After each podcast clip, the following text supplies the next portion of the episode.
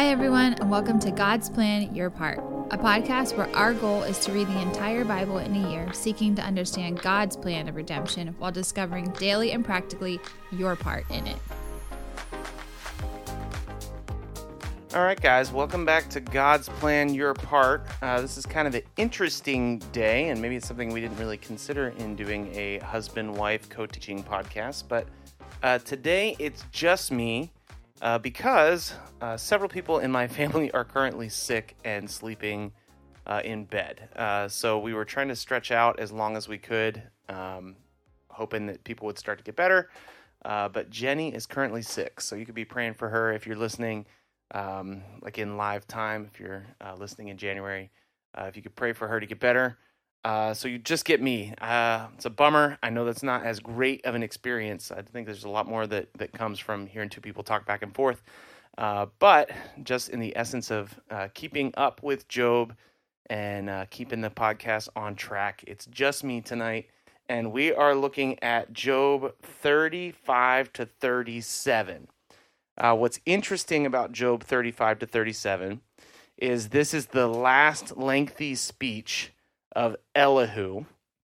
Um, I I don't love any of these friends, but I think uh, as I continue to read over Job, Elihu probably strikes me as maybe one of the, um, I don't know, like one of the more clueless speakers. Uh, yesterday we saw him just proclaiming how, um, how many words he has and how much more important he is than all the people around him with more wisdom and more age and more years.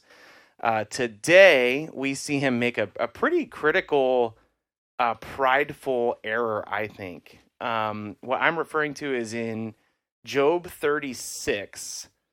Um, basically, Elihu comes out and says, like, you need to listen to me because I have something to say on God's behalf. You can look at Job 36, uh, verse 2. Bear with me a little, and I will show you, for I have yet something to say on God's behalf uh, which got my attention when I was reading it. I was like, oh, that's kind of interesting that he would say that. Uh, he says, I will get my knowledge from afar, this is verse 3, and ascribe righteousness to my Maker. For truly my words are not false. One who is perfect in knowledge is with you. Um, so what's interesting here is that Elihu, he's already kind of like swung out. We've seen like a little window into like how arrogant he is. Um, but what he does here in chapter 36 is say like hey you need to listen to me. I am talking for god since god is not talking and i am perfect in knowledge. Now what's interesting about that is in later on uh, what is this? In chapter 37 uh, elihu kind of goes into this lengthy description of how majestic god is and how much control god has over the world. But one of the things that he says this is verse 16 do you know the balancings of the clouds, the wondrous works of him who is perfect in knowledge? So he uses the same description of God that he previously used for exactly himself in the same chapter, in the same little part of the speech. Um, and one of the reasons that sticks out to me, I, I heard this quote one time from this pastor that said, um, If God likes everyone you like and hates everyone you hate and believes exactly the things that you believe, you might want to be careful and think through if you're worshiping God or if you're just worshiping yourself. Uh, and I think here in chapter 36, we see a little bit of a window into how Elihu falls on that spectrum. It seems like Elihu um, understands God to be exactly like himself. Um, one of the things I've been reading a lot about is uh, a couple different books on prayer. I'm, I'm teaching um, a series on prayer right now. And in a couple of the books that I'm reading, uh, they all seem to highlight the need for humility before God and the the need to understand that like God is incredibly great and we are incredibly not. And and it's not that we like walk around and uh, look down on ourselves and cause ourselves to be depressed or anything like that, but it's viewing ourselves correctly in the view of of God's majesty. And so what's interesting here as Elihu is talking um, it's basically that he's he's highlighting himself to the level of God. Um, so I, that that stuck out to me. Like I hope Elihu eventually came around to being a little bit more humble, um, but he comes across extremely arrogant in these couple of chapters. uh, he also has like a little bit of a flawed view of what's going on here with Job, and different commentaries take different views on this. Um, but what people seem to think is that Elihu here is explaining that God is trying to make Job like like more perfect or more God honoring. Uh, one of the ways you can see that is in chapter 36, verse 18. Beware lest wrath entice you into scoffing, and let not the greatness of the ransom turn you aside. Elihu is basically saying to Job, like, hey, God took a lot from you because he is seriously trying hard to make you perfected in his sight. That's the ransom. Like we believe today that Jesus is our ransom. Um, here, Elihu is saying, hey, Job, like your suffering is your ransom. And what's interesting about that is we've been kind of teasing out this idea that uh, good things happen to good things, good people, bad things happen to good people. Good things happen to bad people, bad things happen to bad people. And that's kind of the idea that's going on here in Job. Like rain, rain falls on the just and the unjust. What Elihu is saying is like, hey, when you're going through struggles, that is to perfect you before God. And so you better be thankful for the struggles that that occur uh, because God's trying to do something in you. And there is some there is something to be said about uh, growth, like like when we uh, rejoice in our sufferings. Uh, what is it? It's in James where it says, um, "Be thankful, essentially, for trials of many kinds, because it builds up character, and character builds up faith." Um, but the subtle difference here is Elihu is actually saying, "This is the ransom for your life." saying like this suffering is actually your salvation in a sense. So we we know that that is not correct. We can we can start to see here that Elihu is not only arrogant, um, he he just has a wrong idea about what's going on he does start to, or actually continue to, um, blame Job's way of life for what has happened to him. And so, really, we end up with Elihu just saying more of the same with a little bit of a different take on it. Um, the exciting thing is tomorrow, uh, Job 38, the heading in the ESV is The Lord Answers Job. And so we will finally see God show up uh, in this uh, and Lord will just talk directly to Job. We've we've seen Job begging for an audience with God, and tomorrow uh, Job finally gets that audience with God. I think actually we are entering into one of the best parts of this book because the Lord is going to speak directly to him. So I'm excited for that. Hopefully Jenny is feeling better tomorrow. We'll have her back on the podcast, uh, but we'll see you tomorrow. Bye. And Elihu answered and said.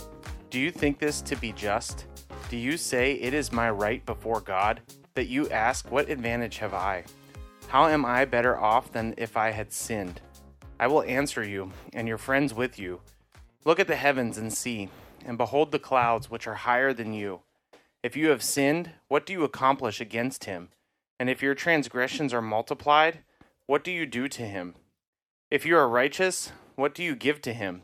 Or what does he receive from your hand? Your wickedness concerns a man like yourself, and your righteousness a son of man. Because of the multitude of oppressions, people cry out. They call for help because of the arm of the Almighty. But none says, Where is God my Maker, who gives songs in the night, who teaches us more than the beasts of the earth, and makes us wiser than the birds of the heavens?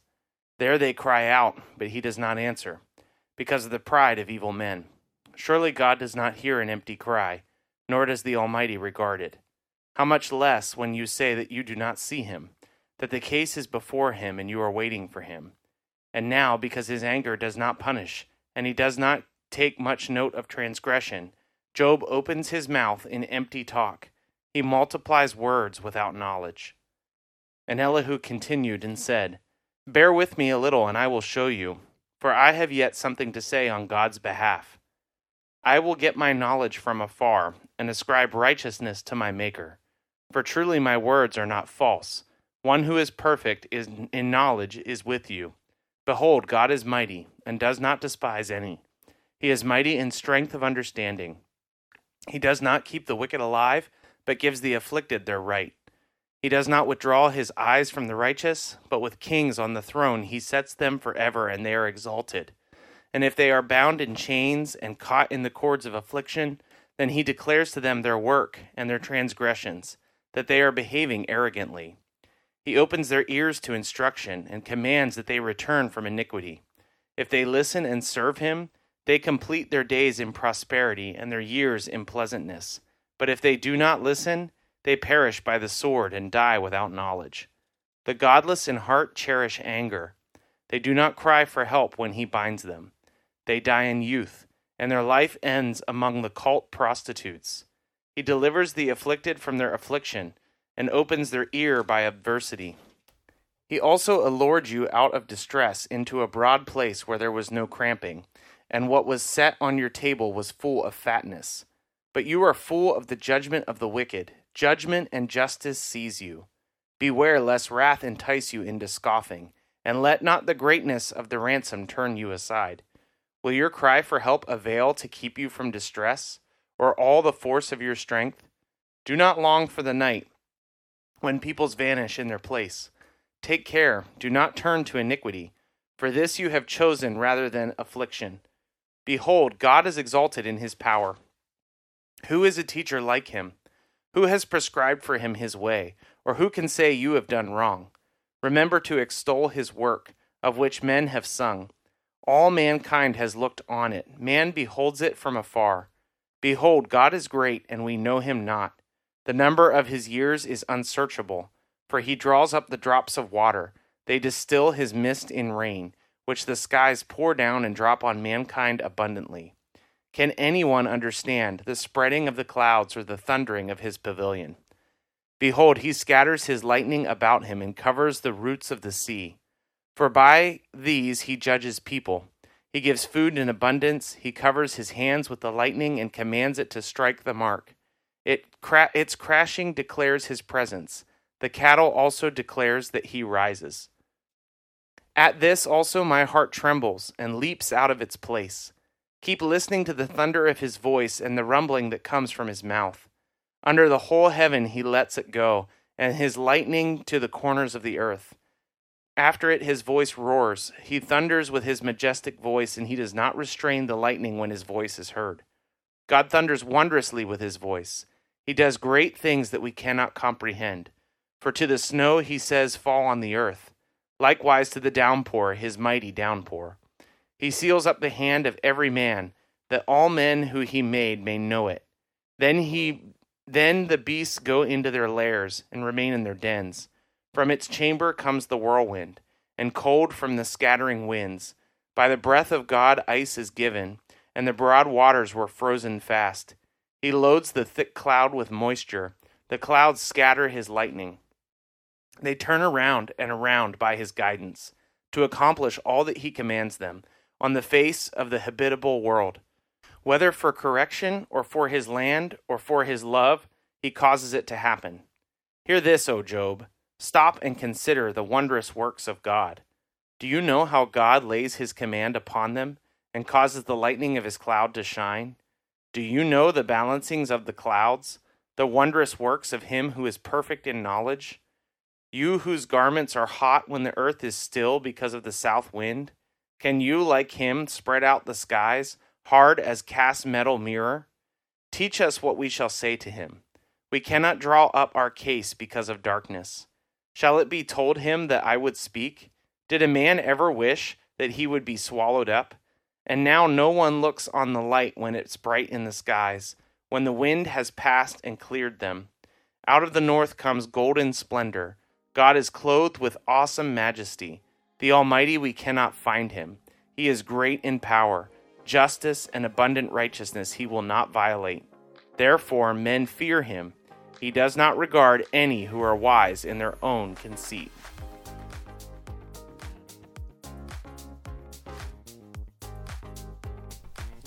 Thanks so much for listening to God's Plan Your Part. If anything stuck out to you, if you have any questions, or if you'd like to receive a Bible, you can email us at godsplanyourpart at gmail.com. Also, if you're enjoying the podcast, please consider supporting us through the link in our description. We love that you're on this journey with us, and we hope you have a great day. See you tomorrow.